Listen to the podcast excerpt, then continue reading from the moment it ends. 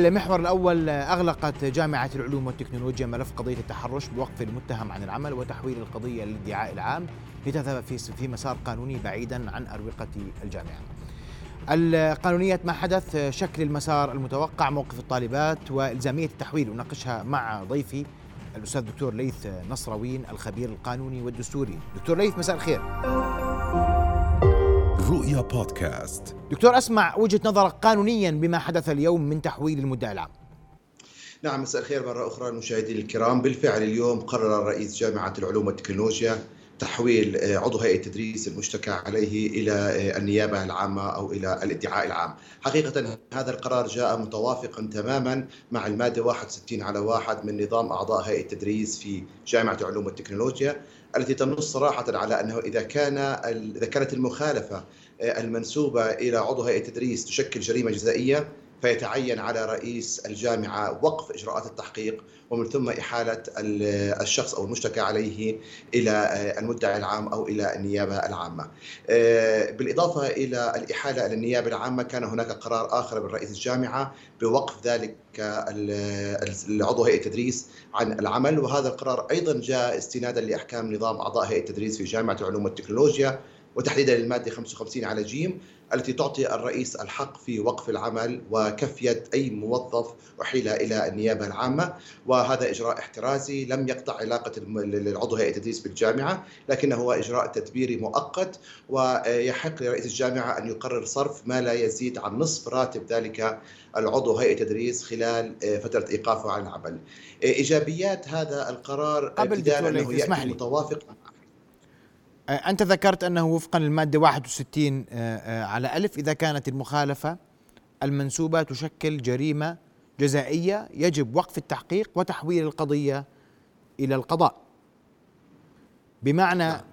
وهنا سؤال معنى معنى كلامك. هل التحقيق في الجامعة؟ معنى كلامي تفضل. نعم.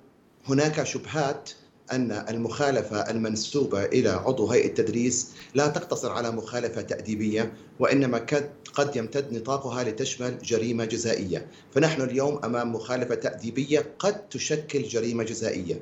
ففي هذه الحالة لأن القانون الجنائي يعقل القانون الإداري وأن المخالفات الجزائية والجرائم الجزائية هي أكثر شدة من الجرائم أو المخالفات التأديبية كانت فلسفة المشرع بأن أجبر آه، إجراء لجنة التحقيق أو حتى رئيس الجامعة بوقف إجراءات التحقيق التأديبية وإحالة الموضوع إلى القضايا الجزائية على آه، افتراض أن ما نسب إليه من أفعال قد تشكل جريمة جزائية.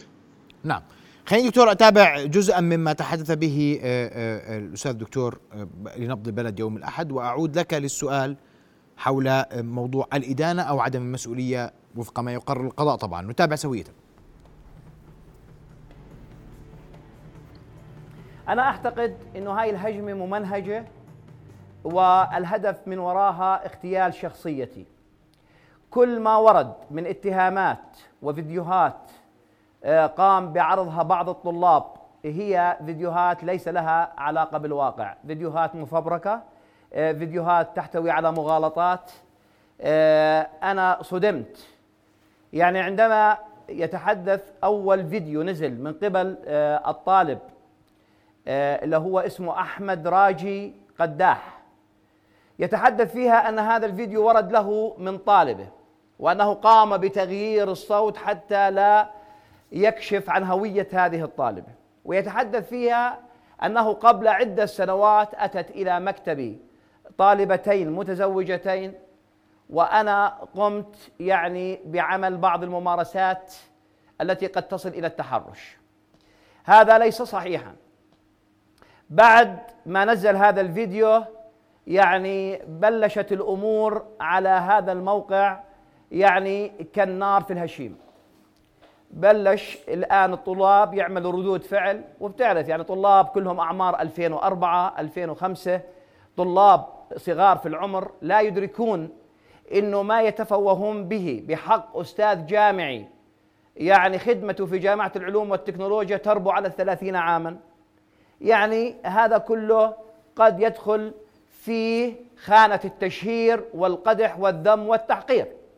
ولهذا أنا قمت يعني بالتوجه اليوم إلى آه، قسم الجرائم الإلكترونية في آه، قسم البحث الجنائي وقمت بتقديم كل ما لدي من مغالطات وفيديوهات وتعليقات زائفة. الهدف منها اغتيال شخصيتي. قمت بتسليمه إلى الضابط المسؤول في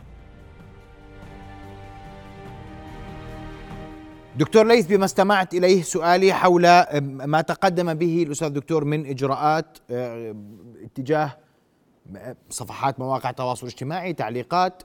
هل لذلك أي علاقة بما حدث اليوم؟ هل تسقط هذه التهم على هؤلاء الشباب أم أنها باقية؟ نعم سيدي ما تفضل به الزميل الفاضل من جامعة علوم والتكنولوجيا يؤكد سلامة وقانونية الإجراء الذي تم اليوم لعدة أسباب. أهمها أن اليوم من مصلحة الزميل الفاضل أن الملف قد تحول إلى النيابة العامة أو إلى القضاء لأن آه، مصلحة المشتكى عليه أن يمثل أمام قاضي طبيعي وأن يتم التحقيق معه من جهات قضائية تكفل له ضمانات المحاكمة العادلة حيث سيقوم بالدفع بالمادة 101 على 101 على أربعة من الدستور بأنه متهم بريء وحتى تثبت إدانته. أيضا طبيعة البينات والأوراق والمستندات في هذه القضية من رسائل من خلال الواتساب أو من خلال التسجيلات الصوتية التي أقر الزميل الفاضل بأن آه، في هناك نوع تلاعب في هذه الأصوات. حقيقة هذه البينات الإلكترونية بحاجة إلى أشخاص ذو خبرة ومعرفة فنيه للحكم عليها وهذه الخبرة غير متواجدة مع الاحترام لدى أعضاء لجنة التحقيق أو حتى المجلس التأديبي في جامعة العلوم والتكنولوجيا. ونقطة أخرى في غاية من الأهمية أن الزميل الفاضل قد أكد أنه قد قام بتسجيل أكثر من 14 قضية كمشتكي على الطلبة في الجامعة في جامعة العلوم والتكنولوجيا. هذا يؤكد أن اليوم القضاء قد وضع يده على هذه القضية وإن كان من منظور عضو هيئة التدريس كمشتكي فيما يتعلق بالذم والقدح والتحقير. فاليوم من واجب القضاء أن يتحقق من هذه الادعاءات فيما إذا كانت قد ثبتت سيتم ملاحقته وفيما إذا كانت مجرد ادعاءات أو أقاويل كاذبة ينقصها الدليل سيتم إذا سيتم الحكم لصالح آه، عضو طيب. هيئة التدريس فبالتالي قرار الإحالة اليوم يصب في مصلحة المشتكى عليه ابتداء وأيضا في مصلحة القضية بشكل عام حيث أن القضاء حسب المادة 102 من الدستور هو صاحب الولاية العامة في الفصل في جميع المنازعات الحقوقية والجزائية طيب دكتور ليث قديش متوقع إجراءات التقاضي تأخذ وقت؟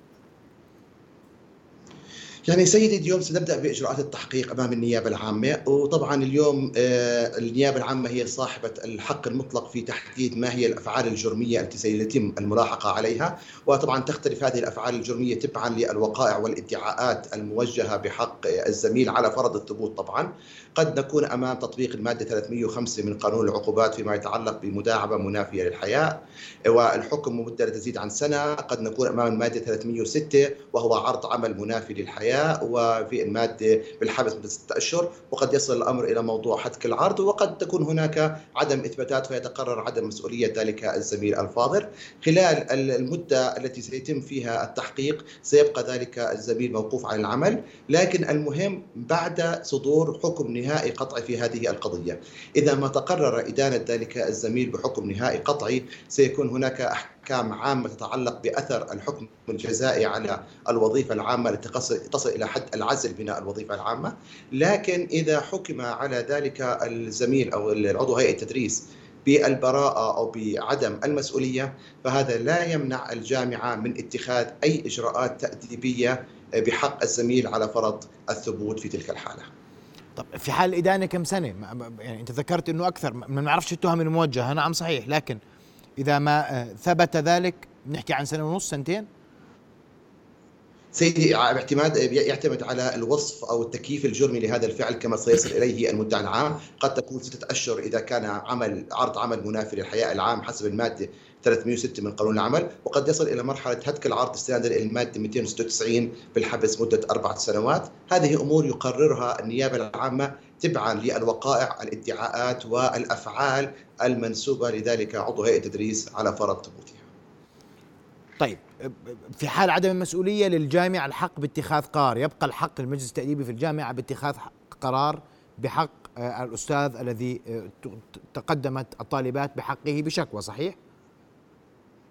نعم لأن الفعل إن كان غير محاكم أو معاقب عليه بالناحية الجزائية فقد يشكل مخالفة تأديبية مع ضرورة التأكيد على أنه إذا تقرر عدم مسؤولية أو براءة عضو هيئة التدريس فإنه يثبت له الحق في المطالبة بكافة رواتبه أو الفرق في رواتبه خلال المدة التي تقرر إيقافه فيها عن العمل.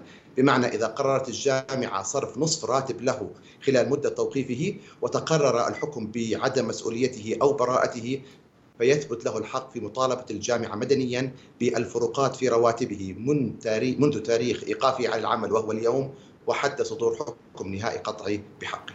طيب الجانب الآخر المشتكين في الجامعة.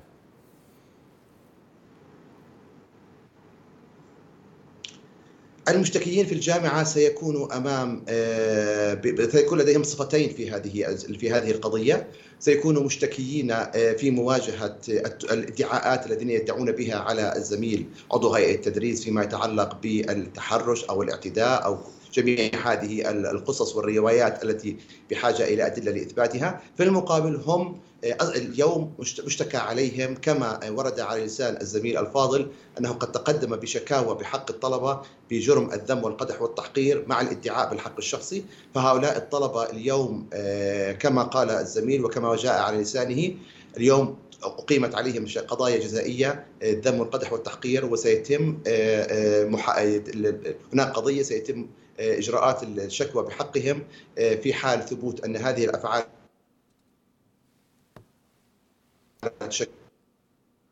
أن يطالب بالذم والقدح والتحقير في مواجهتهم مع الادعاء بالحق الشخصي. طيب أعود مرة أخرى واعذرني على السؤال لكنه يردنا كثيرا دكتور ليث.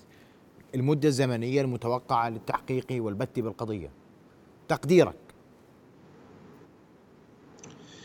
يعني ما بين إجراءات النيابة العامة ومن ثم المحكمة والاستئناف في هذه القضية قد تكون هناك ما بين بالحدود قرابة العام حتى تنتهي هذه القضية ويتم طي صفحتها بصدور حكم نهائي قطعي فيها ما بين إجراءات التحقيق والمحاكمة والطعن في الأحكام حتى يصدر حكم نهائي قطعي فيها.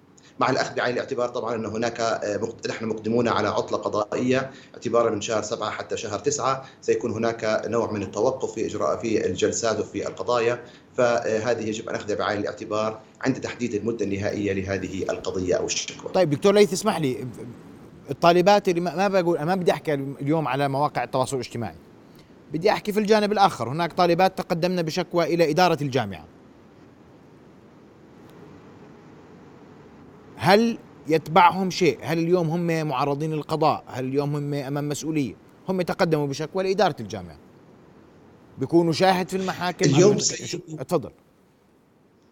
نعم اليوم سيدي إجراءات التحقيق التأديبية في الجامعة يجب أن تتوقف، لا يجوز أن تمارس الجامعة أو تباشر أي إجراءات تحقيق طالما أن النيابة العامة قد وضعت يدها على هذا الملف أو على هذه القضية، اليوم جميع الشكاوى والادعاءات المرافقة لهذه القضية قد جرى تحويلها بشكل رسمي إلى النيابة العامة، طبعا النيابة العامة هي من ستقوم باستدعاء المشتكين والسماع إلى شهادتهم كشهود للحق العام، وأكيد سوف تستمع إلى شهادة المشتكى عليه. ومن ثم ستقوم بتكييف هذه الوقائع والجرائم واتخاذ القرارات المناسبة وإحالة الملف بكامل رمته إلى المحكمة المختصة لمحاكمته. طيب دكتور ليث اسمح لي اسمح لي لخصوصيه القضية. وأنا معلش بدخل شيء تفاصيل. بس لخصوصية القضية يعني ممكن هذول الفتيات مش راغبات إنه يعني يتم إعلان عنه أسمائهم أو وجودهم بشكل عام أمام الملأ صحيح هل من إجراء ممكن اتباعه لحفظ هوياتهم أو ما إلى ذلك؟ أي شخص مشتكي آه، يفترض أن يكون آه، أن يمثل أمام المدعي المدعي العام أو المحاكم الجزائية بصفته مشتكي ومن ثم كشاهد للحق العام، طبعا هناك طرق أخرى يمكن التعامل معها في هذه القضية، يمكن أن يقرر المدعي العام أو المحاكم المختصة وقف النشر في هذه القضية أو أن يعقد جلسات سرية للمحافظة على آه، آه، عدم أو عدم الإفشاء أو عدم نشر أسماء الطلبة المشتكين أو المتورطين في هذه القضية، لكن يفترض أن كل من تقدم بشكوى من الطلبة آه، إلى إدارة الجامعة ومن ثم رأى المدعي العام أن ذلك الشخص أو تلك الوقائع مهمة جدا في عملية القضية يفترض أن يمثل أمام النيابة العامة ابتداء ومن ثم إلى المحكمة الجزائية المختصة. نعم. الدكتور ليث نصروين الخبير القانوني الدستوري كنت معنا مباشرة. أشكرك كل الشكر. علقت على قضية تحويل قضية التحرش إلى الادعاء العام أوردت في إيضاحك كل التهم التي يمكن توجيهها القرارات اللي ممكن اتخاذها في حال الإدانة إدانة أو عدم المسؤولية وما وما يترتب عليها وأوضحت في بداية حديثك أنه إذا آه، أن التحويل جاء وفقا للمادة 61 على ألف إذا كانت المخالفة المنسوبة تشكل جريمة جزائية وجب وقف التحقيق وتحويلها إلى القضاء. أشكرك كل الشكر دكتور ليث على وجودك معنا. رؤيا بودكاست.